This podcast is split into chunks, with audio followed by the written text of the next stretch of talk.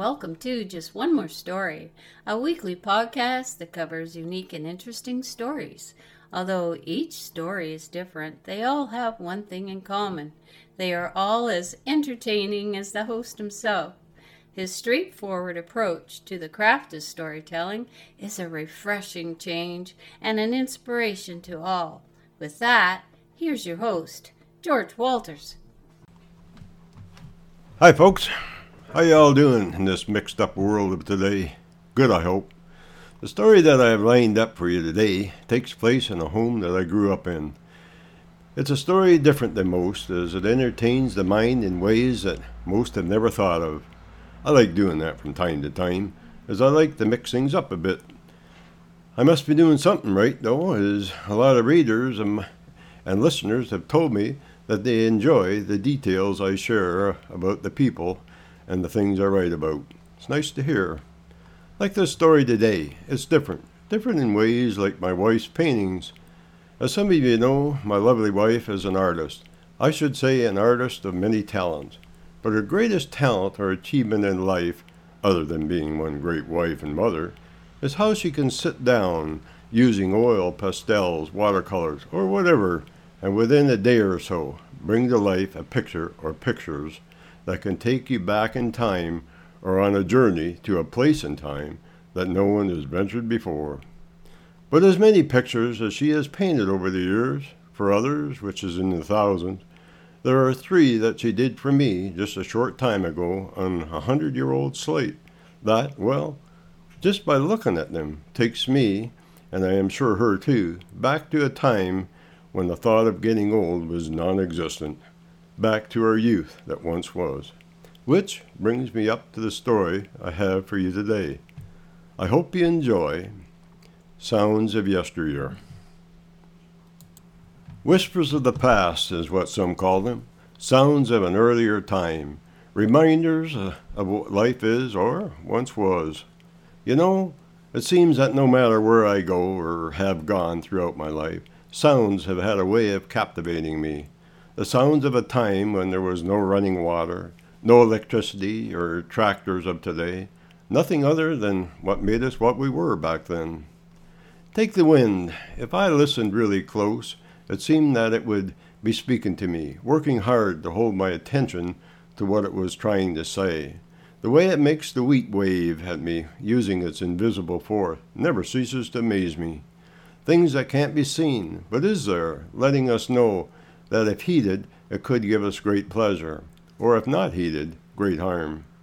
I found that sometimes sound is filled with great mysteries echoing off the land, trying to get our attention, letting us know that right there in life we are right where we are supposed to be. The sounds of the cows bawling back in the fields, wanting to know if it was time to come home, or letting us know their whereabouts the sounds of the neighbor's dog barking or a rooster crowing from a distance or a mile away. In the spring, many a day the sound above the, above would come from the geese and ducks as they arrived back from their stay in the warmer climates, making their presence known to us that warmer weather was soon to follow.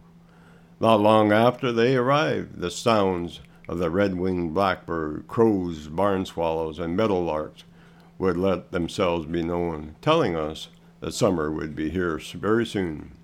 Watching the killdeers trying to draw us away from their young with a broken leg or wing trick was sure a sight to see.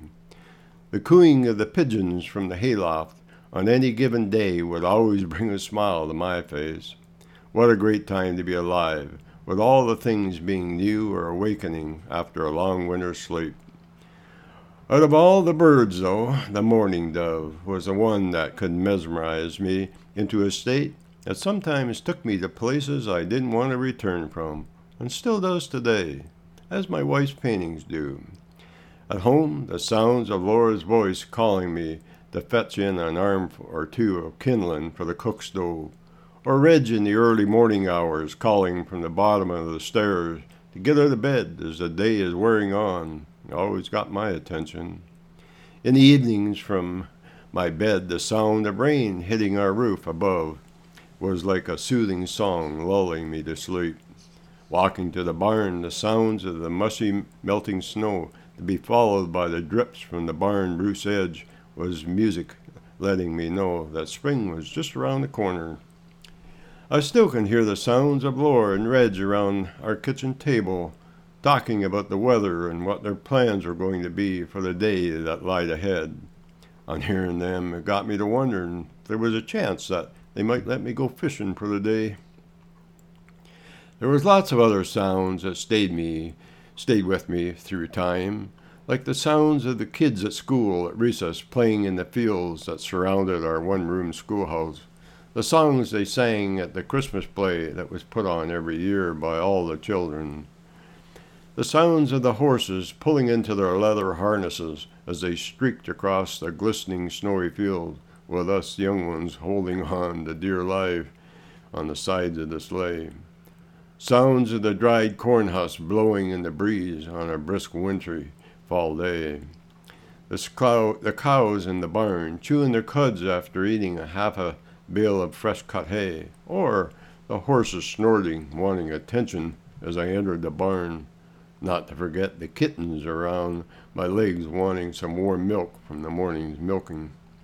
Yes, there were many sounds that have stayed with me, sounds of all kinds, sounds of the land and of a time that doesn't want to be forgotten, sounds that beg to be remembered, a time that memories were to be made, asking, pleading to be put into words so all can realize that life doesn't start with what is seen.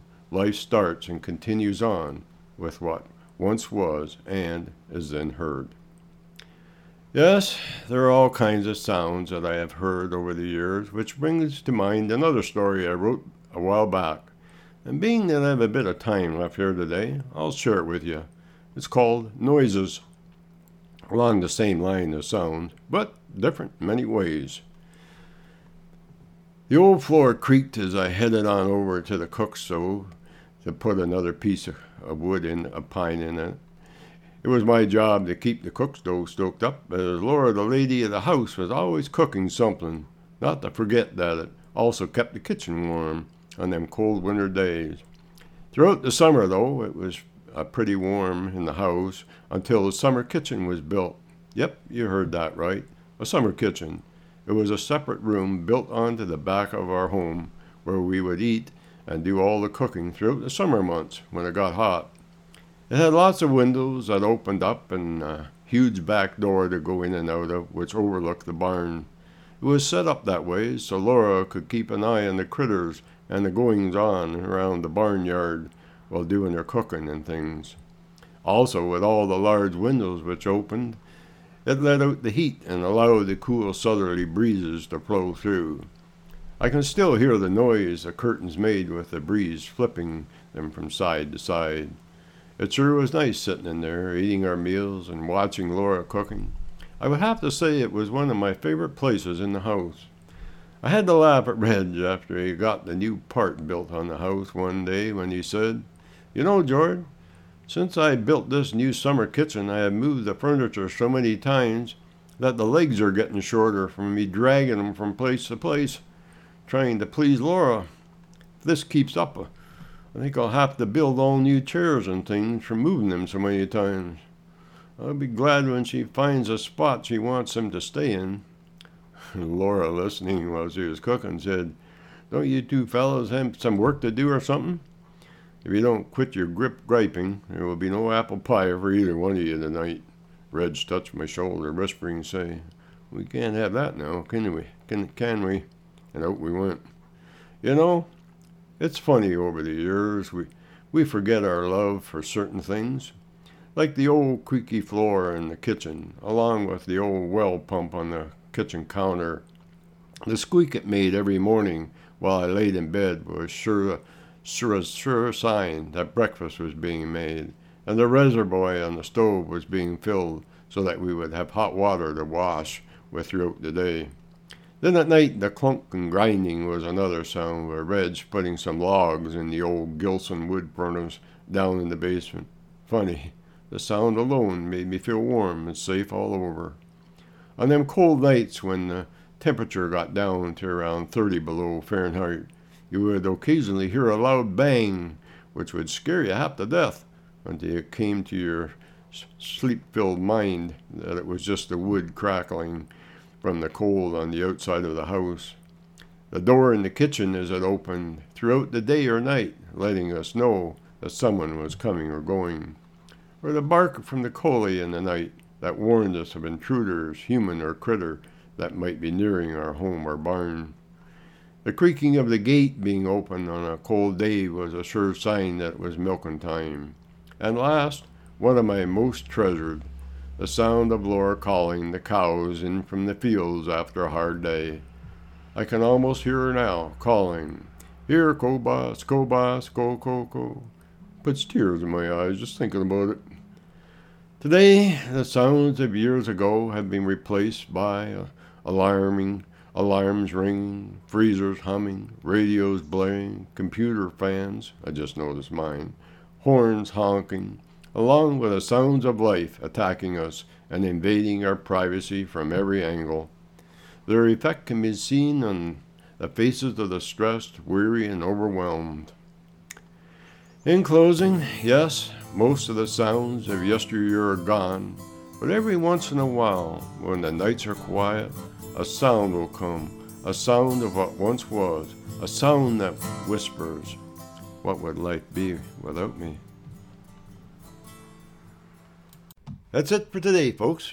But before I go, I would like to mention that all my stories are also available in books. We have seven books to choose from, and each book has over 50 short stories. The titles of the books are One More Story, Moments in Time, Paths We Choose, Times Changin', Keep Turning Pages, Join Me in the Garden, and Nature's Gateway to Health. All of our books are available on Amazon.ca or Amazon.com in ebooks or paperback. If you would like more information regarding my books or podcasts, you can email me at any time at stories at keepingnotes.com. I'll say that one more time stories at keepingnotes.com. I'll get back to you. You can also listen to my podcasts on Google Play Music, TuneIn, Stitcher, Radio Public, Pocket Cast, Castbox, The Walters Post, and Google Home. Just say, Hey Google, play just one more story by George Walters. And if you enjoy my podcasts, share them with others or tell a friend. In doing so, it will help me make more podcasts for all to enjoy. And finally, I would like to thank you all for listening. And don't forget to tune in every Friday for a new episode of Just One More Story by George Walters.